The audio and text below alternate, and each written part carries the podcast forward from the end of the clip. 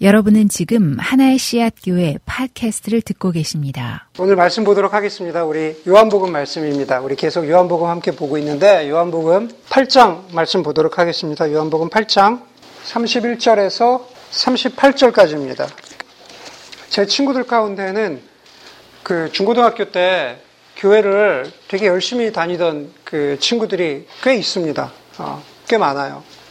그런데 그 연결이 되는 친구들 가운데 지금 어, 그 친구들이 어디에 있나 하는 걸 보면은 어, 중고등학교 때는 그렇게 열심히 어, 교회도 다니고 저보고 교회 가자고 하고 그랬던 그 친구들 가운데 지금은 신앙생활 하지 않는 어, 친구들이 거의 어, 대부분입니다.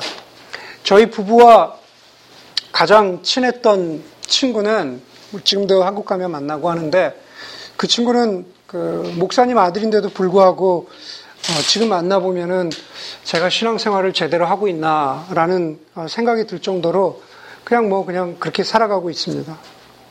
뭐 멀리 둘러볼 것도 없이 사실은 가까이에 있는 어, 저희 아들이나 어, 혹은 아들 친구들 혹은 저희 친구들의 자녀들만 봐도 그런 것 같아요. 우리가 이미 여러 가지 통계를 통해서 보는 것처럼 어, 고등학교를 아, 졸업하면은 교회도 졸업하고 신앙생활도 졸업한다라고 하는 게 한국에서나 미국에서나 아, 공통적으로 나타나는 그런 현상인 것 같습니다.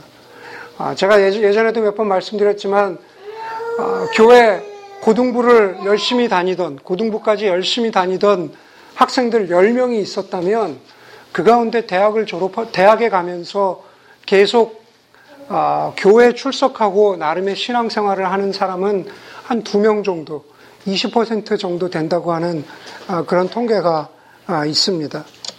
자녀들을 보면서 그 그렇게 아, 혹은 친구들을 보면서 아, 신앙에서 좀 멀리 떨어져 있는 사람들을 보면은 안타깝기 그지 없습니다.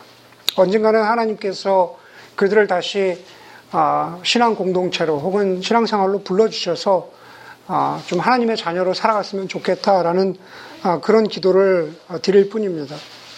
지난주에도 의미심장한 통계가 발표되었습니다. 미국에서도 기독교인의 인구가 계속 줄어들고 있다는 통계가 잊을만 하면 한 번씩 발표되는데 지난주에도 발표가 되었습니다. 몇 년마다 이런, 이런 통계가 발표되는 것을 보면은 아마 저는 그런 생각을 해봅니다.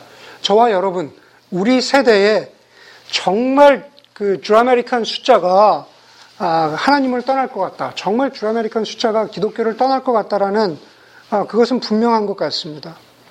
물론 통계에서 발표된 하나님을 떠났다라고 하는 기독교를 떠났다라고 하는 그러한 기독교인들 가운데에서 우리가 간과하지 말아야 하는 것은 그 가운데 많은 숫자는 소위 이야기하는 명목상의 그리스도인입니다. 뭐 마르지널 크리스천이라고 얘기하기도 하고 그냥 나미널 크리스천이라고도 얘기하는 아, 그러한 사람들입니다.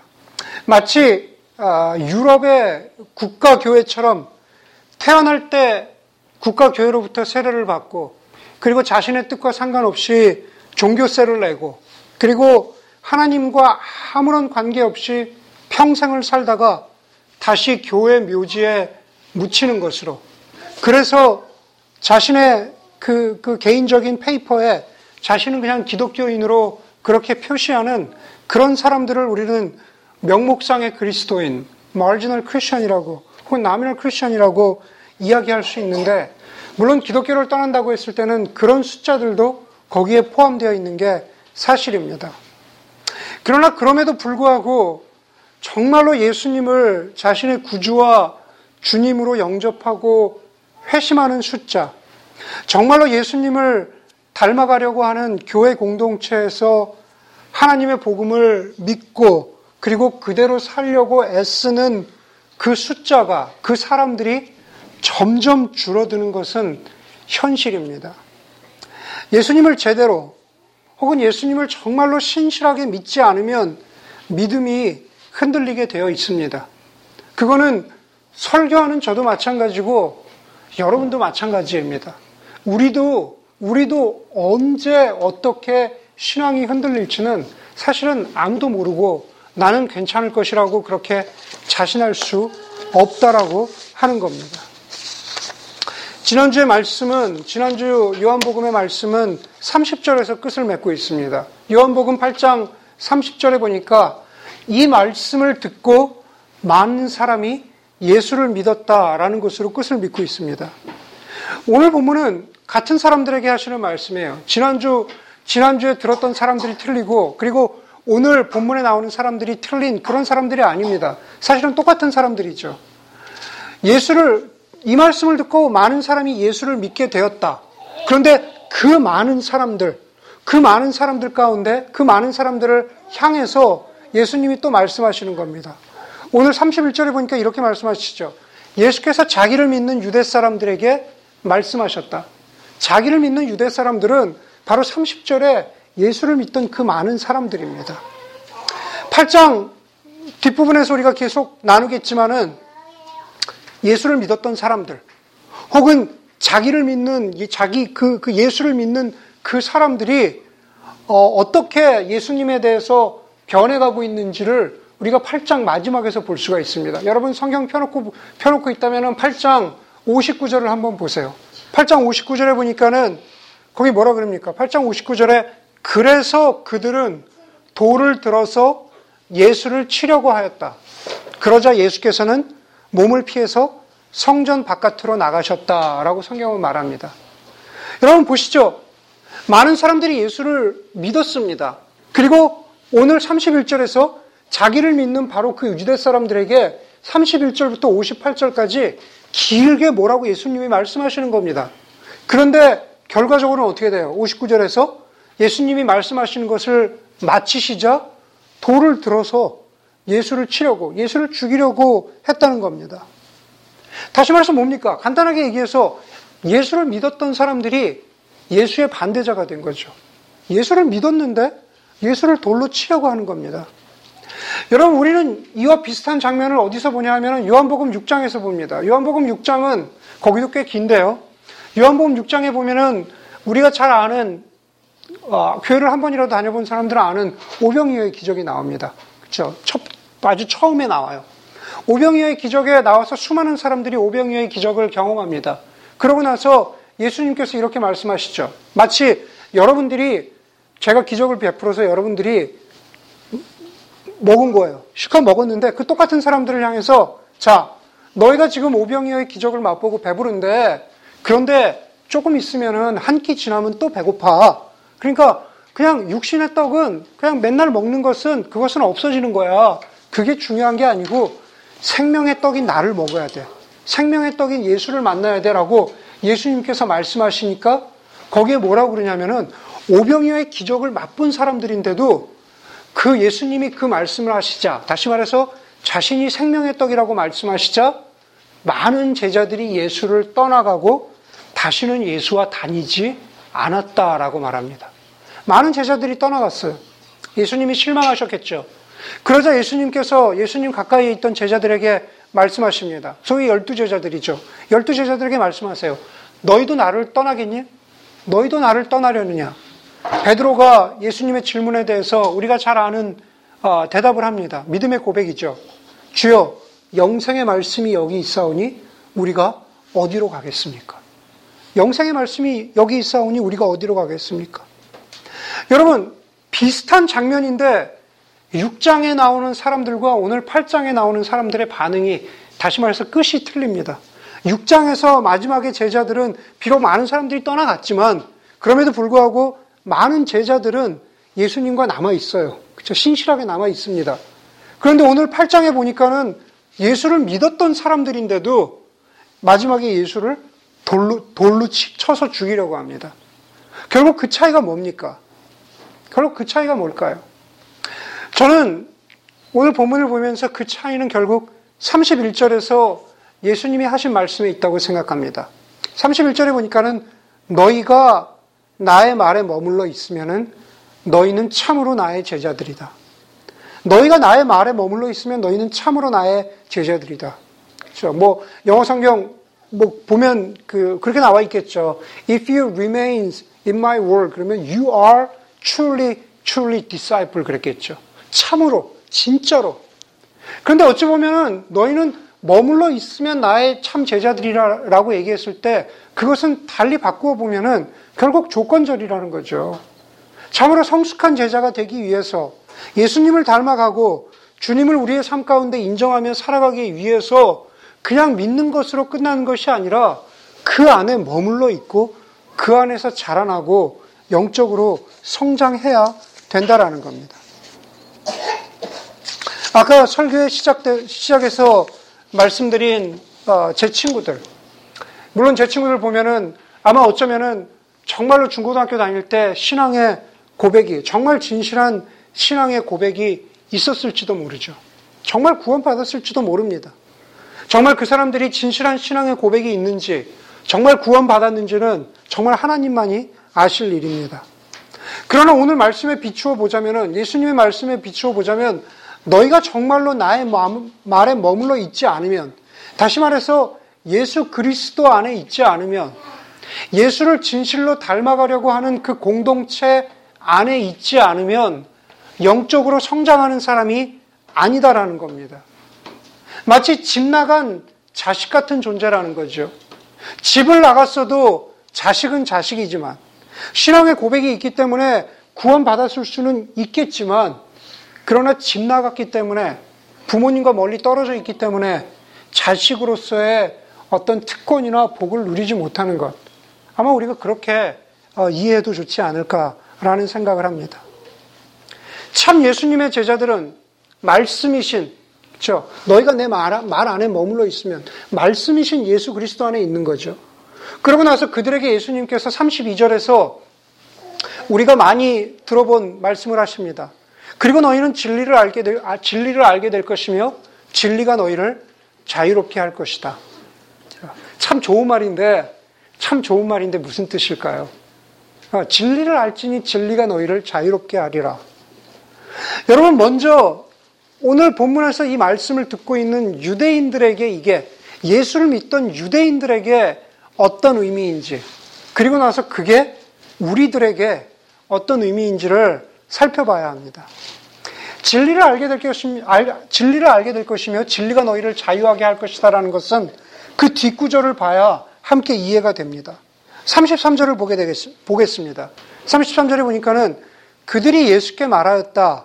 우리는 아브라함의 자손이라 아무에게도 종노릇한 일이 없는데 당신은 어찌하여 우리가 자유롭게 될 것이라고 말합니까? 그렇게 말합니다. 여러분, 유대인들은 아브라함의 자손임, 자손입니다. 그렇죠? 그건 맞습니다. 그런데 이스라엘 사람들은 종노릇 했습니까? 안 했습니까? 종노릇 했죠. 예. 구약의 역사만 쭉 보더라도, 아니, 예수님 요 말씀하시는 이 시점까지만 보더라도, 이집트의 종노릇하고, 아수르의 종노릇하고, 바빌론에게 종노릇하고, 또 페르시아에게 종노릇하고, 저 로마에게 종노릇하고, 아브라함의 자손이긴 맞는데 왜 종노릇 한 적이 있는데 여기서는 우리는 종노릇 한 적이 없습니다라고 그렇게 말할까요? 비록 자신들은 포로 생활을 했지만 비록 자신들은 종노릇 했지만 자기들은 하나님의 선택받은 백성이다. 우리는 하나님의 선택받은 민족이다. 라고 하는 자존심이, 자긍심이 우리는 아무에게도 종노릇한 적이 없다 라고 말하게 하는 이유입니다. 정말 대단한 자존심이죠. 네. 우리는 선택받은 민족이기 때문에 우리는 영적으로 혹은 뭐 이 유대 사람들 이 당시에 생각할 때는 우리는 민족적으로도 선택받은 민, 족이기 때문에 비록 종노릇 했지만 괜찮아. 우리 하나님의 선택받은 민족이야. 종노릇 한 적 없어. 정말로 대단한 자존심이죠. 여러분 대개 서양과 동양의 문화를 비교할 때 이런 얘기를 합니다. 서양은 아, 죄책감에 뿌리를 두고 있는 아, 문화고 동양은 그 수치심에 뿌리를 내리고 있는 문화라고 그렇게 얘기하죠. guilty culture, culture 그다음에 shame culture 우리가 그렇게 얘기를 합니다. 이 이야기는 제 기억이 맞다면은 40년대에 일본의 선교사로 나갔던 그 루스 베네딕트라고 하는 분이 쓴 그 유명한 책이죠. 그 국화와 칼이라고 하는 그 책에서 루트 베네딕트가 거의 처음으로 한 이야기입니다. 그 전에 뭐 얘기가 되었는지 모르겠지만은 루트 베네딕트가 국화와 칼이라는 그 책에서 이 이야기를 하면서 사실은 거의 아, 그 정설이 된 그런 이론입니다. 서양은 죄책감 문화, 동양, 동양은 아, 수치심 문화라는 거죠. 그런데 요즘에 책을 보면은 재미있는 어, 재밌는 통계들, 재밌는 그 케이스 스타들이 케이스 스터디가 있는데 심지어 요즘은 21세기는 서양 문화마저도 죄책감에서 수치심 문화로 옮겨가고 있다라는 겁니다. 네, 죄책감에서 수치, 수치심으로 옮겨가고 있다는 거예요. 아마 아마 이렇게 예를 들어보면 좋을 것 같아요. 저도 어, 읽은 것인데 가령 예를 들어서 우리 자매님들이 여기 많이 계시지만 거기 자매님들 가운데 어릴 때 초등학교 다닐 때 어, 그 우리 자매님들 다 미인이시기 때문에 그 남자 남자 남자 애들이 초등학생 애들이 괜히 좋아하는 애한테 그러잖아요. 좋아하는데 좋아한다고 표현 못하고 뭐 이렇게 막 장난쳐서 그 마음을 표현하고 그러잖아요.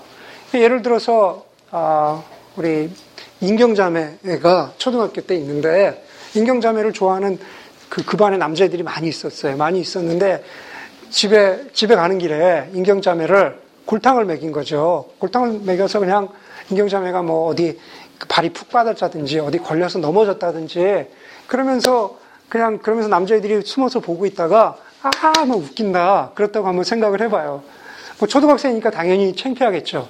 아, 창피하지만 또 인경자매 멘탈이 강하기 때문에 그렇다고 하는 거예요. 그냥 그렇다고 멘탈이 강하기 때문에 어, 그냥 툭툭 털고 일어나가지고 씩씩하게 막 집으로 갔어요. 집으로 가면은 어, 뭐 남자애들이 뻘쭘하겠죠.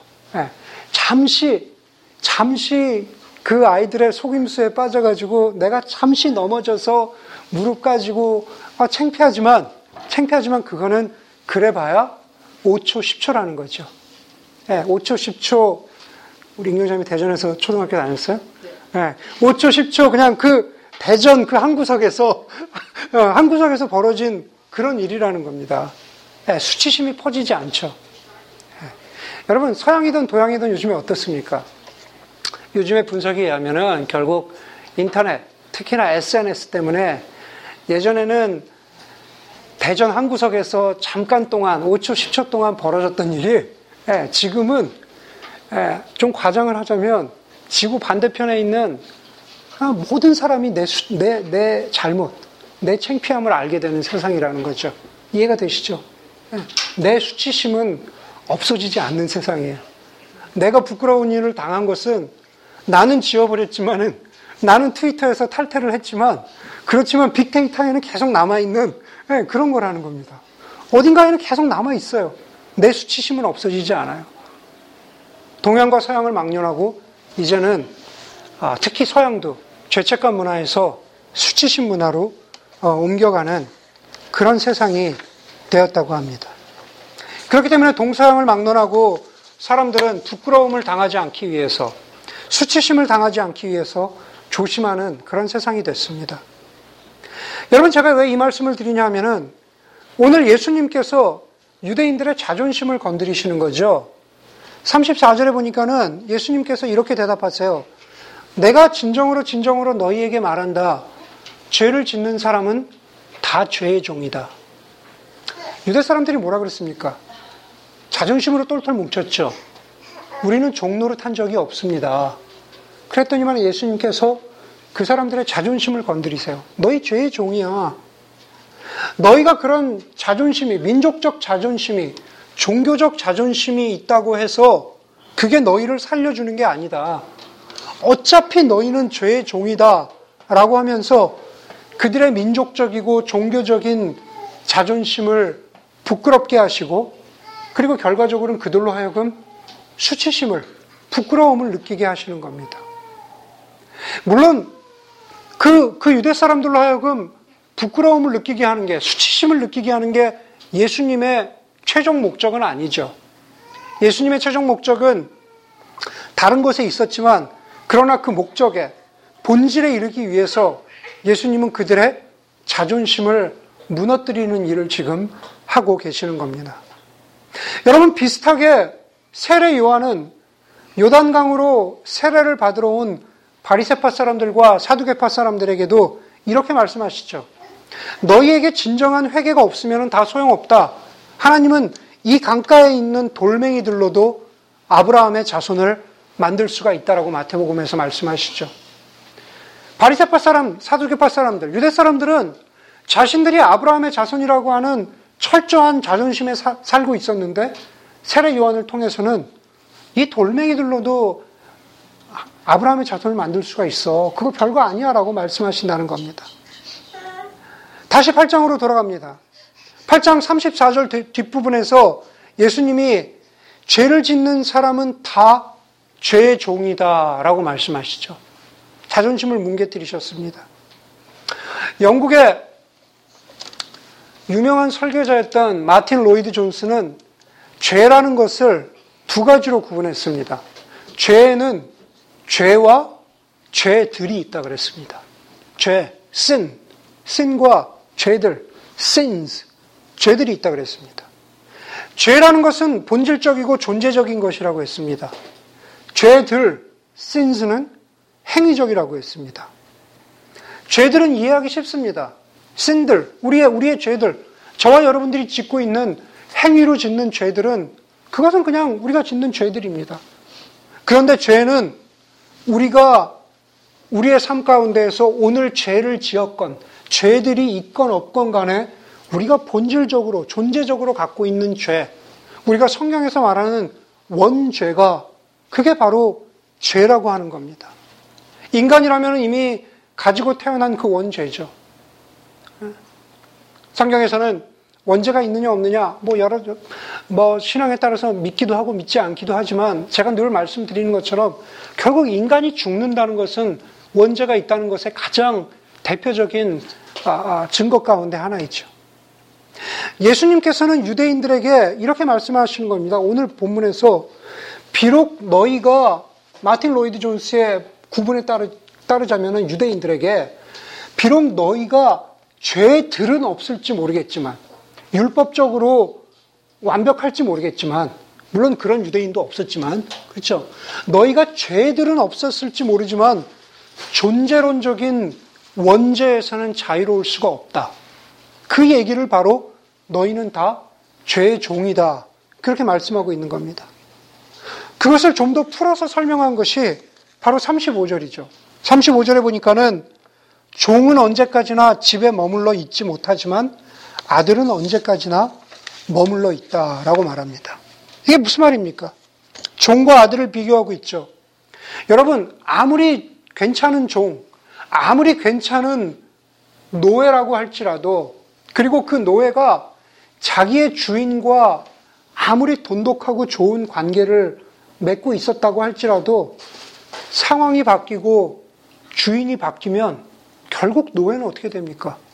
팔려가든지 트레이드가 되든지 그 집에 계속 머물러 있을 수가 없죠. 예, 그게 개런티 되지가 않습니다. 자기가 그 집에 계속 산다라고 하는 그 안정성이 안정성이 보장이 되지 않는 게 바로 바로 노예의 신분이죠. 그 얘기입니다. 종은 언제나 그 집에 머물러 있지 못한다. 그런데 아들은 언제까지나 머물러 있다. 하나님의 아들이신 예수 그리스도를 말하는 거죠. 그리고 그리고 그 예수 그리스도 안에 있는 하나님의 자녀들 우리의 우리의 신분을 이야기하는 겁니다.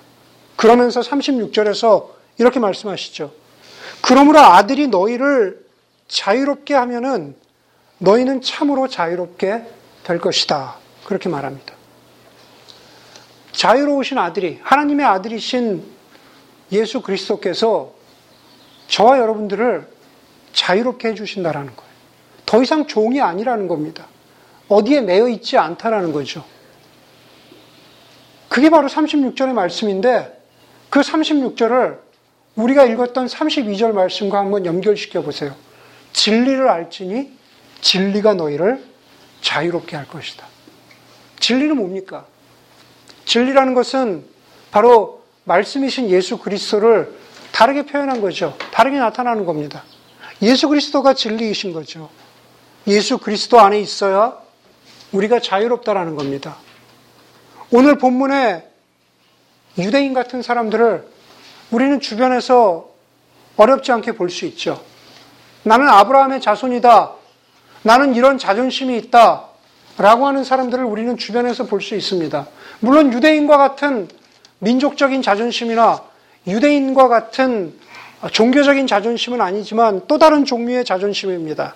나는 어느 어느 교회에서 신앙생활 했습니다. 저희 부모님이 장로님이고 권사님입니다. 저희 집안은 3대째, 4대째 믿는 집안입니다. 제가 아직 4대 이상은 많이 본 적이 없습니다. 우리, 우리나라 사람들 가운데 4대 이상은 많이 본 적이 없어요. 4, 3대째, 4대째 믿는 집안입니다. 저는 그렇게 악하게 살지 않았습니다. 제가 늘상 선한 일, 선한 일만 하고 산 것은 아니지만, 그러나 그렇게 죄지, 죄 지은 삶을 손가락질 받을 만한 그러한 죄 지을 만한, 죄로 가득 찬 그런 인생은 살지 않았습니다. 양심적으로 살았습니다. 우리가 그렇다면, 우리 가운데 그런 자존심이 있다면, 우리는 유대인과 틀리지 않죠. 오늘 본문의 유대인과 그렇게 틀리지 않습니다. 나는 아브라함의 자손입니다. 라고 하는 그런 그 사람들의 자긍심과 우리의 자존심은 그렇게 틀리지 않습니다. 그런데 예수님께서 결국 유대인들에게 말씀하신 것처럼 예수님께서도 우리에게도 말씀하시는 거죠. 그런 거 다 소용없다라는 겁니다. 그런 거 다 소용없다. 중요한 것은 아까 31절에서 말씀드렸죠. 너희가 나의 말에 머물러 있으면 너희가 참으로 나의 제자다. 중요한 것은 너희가 머물러 있으면서 그 안에서 자유롭게 되는 것이다. 라는 말씀입니다. 요즘 개인적으로, 제 개인적으로는 히브리서 말씀을 어, 매일 묵상하고 있습니다. 히브리서 2장 어, 1절 말씀에 보니까 참 귀한 말씀이 있습니다. 2장 1절에 뭐라 그러냐면은 그러므로 우리는 들은 바를 더욱 굳게 간직하여 잘못된 길로 빠져드는 일이 없어야 마땅하겠습니다. 라고 합니다. 네.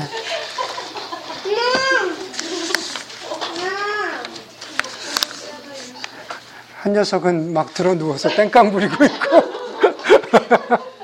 네.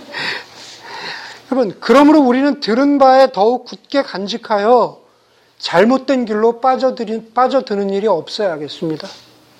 들은 말씀을 굳게 간직하는 것이나 오늘 말씀처럼 그 말씀 안에 머물러 있는 것이나 사실은 다 같은 뜻입니다.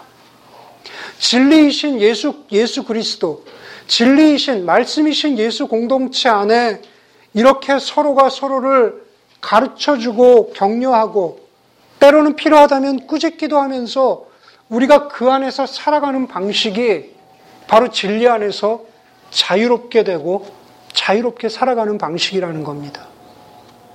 또 히브리서 2장 11절 말씀해 보니까는 거룩하게 하시는 분과 거룩하게 되는 사람들은 모두 한 분이신 아버지께 속합니다. 그러므로 예수께서는 그들을 형제 자매라고 부르시기를 부끄러워하지 않으셨습니다. 그랬습니다. 하나님께서 우리를 거룩하게 해주시는 분이고 우리는 그분의 은혜를 힘입어서 거룩하게 된 사람들인데 그렇기 때문에 제가 여러분들을 형제자매라고 우리가 서로를 형제자매라고 부르는 겁니다. 그렇기 때문에 참 제자의 표지는 오늘 설교의 제목 설교 제목처럼 바로 말씀 안에 머무르는 것이고 그 안에서 우리를 거룩하게 하고 우리를 영적으로 성장하게 하는 하나님과 그리고 형제 자매들의 말씀과 가르침과 권면을 통해서 우리가 낮아지는 거죠. 겸손하게 그 말씀 안에 거하는 거죠. 그렇게 겸손하게 살아가는 겁니다. 전 세계적으로 유명한 그 무료 온라인 교육 사이트인 그 칸 아카데미 아시죠? 예, 칸 아카데미를 세운 그 살만 칸의 기사를 읽었는데 제가 감동적으로 읽, 은 부분은 이거, 이거입니다. 뭐 이렇게 했더니만은 펀드를 받았다 이런 게 아니고 네, 이겁니다. 살만 칸이 뭐라 그러냐면은 자기는 자기가 머리를 쓰고 있는 사용하는 두뇌의 10%에서 15%는 늘상 자신의 태도를 돌아보는 데 쓴다고 합니다. 자기가 지금 뭔가를 하고 있는데 뭔가를 하고 있는 내 머릿속에 15%는 내 태도를 돌아보는데 항상 쓴다는 거예요. 내가 이 사람하고 말하는 태도, 내가 이 사람에게 일을 시키는 태도, 내가 이 일을 하는 태도, 어, 항상 자신의 태도를 돌아본다라는 거죠. 아마 그걸 보면은, 야, 저 사람은 그냥 저 혼자 한 생각이에요. 저 혼자 한 생각인데, 잘 될 수밖에 없겠다. 어, 자기가 하고자 하는 일에 비전에서 비껴나가지 않을 거고, 돈을 쫓아가지 않을 테니까, 정말 그 태도, 그걸 쫓아가니까 정말 크게 벗어나지 않겠다라는 그런 생각을 저 혼자 해봤습니다. 낮아지고 겸손해지지 않으려면은 그, 아, 그 낮아, 낮아지고 겸손해지려고 하지 않는다면 그런 태도를 견지할 수가 없죠. 그렇게 자신의 에너지를 쓸 수가 없다라는 겁니다. 히브리서 2장 9절에 보니까는 예수님은 잠시 동안 천사들보다 낮아지셔서 모든 사람을 위해서 죽으셔야 했다라고 했습니다. 예수님은 잠시 동안 천사들보다 낮아지셔서 모든 사람을 위하여 죽으셔야 했다. 예수님도 이 땅에 인간의 모습으로 사시는 동안에 낮아지셨는데 우리는 우리의 신앙생활 가운데 혹은 우리의 일상의 삶 가운데 우리는 얼마나 겸손해지려고 하는 그러한 삶을 살아가고 있습니까? 아니, 신앙생활의 영역만 보더라도 우리는 말씀 안에 거한다라고 하는 것은 진리 안에 자유로워진다라고 하는 것은 그것은 이렇게 예수를 따라가는 공동체 안에서 서로가 서로에게 그런 가르쳐 주고 가르침을 받는 그런 공동체가 되기 전에는 결코 기대할 수 없는 일이라는 겁니다. 여러분들, 저와 여러분들은 어떤 사람들입니까? 아직도 자존심에 똘똘 뭉쳐 있는 사람들인지, 아니면 오늘 예수님께서 말씀하신 대로 바로 우리의 죄책감, 우리의 수치심, 우리의 모든 것에서 심지어 죽음에서도 우리를 자유롭게 하신 예수님을 믿고 떠나지 않고 그리고 그 공동체 안에서 겸손한 자세로 그 예수를 진실하게 따르는 서로 배우고 서로 자라나는 그 모습이 정말 예수 안에 있는 참 그리스도인, 참 제자의 표지라고 믿습니다. 그러한 신앙생활 하실 수 있는 그러한 여러분들이 되기를 간절히 소원합니다. 기도하겠습니다.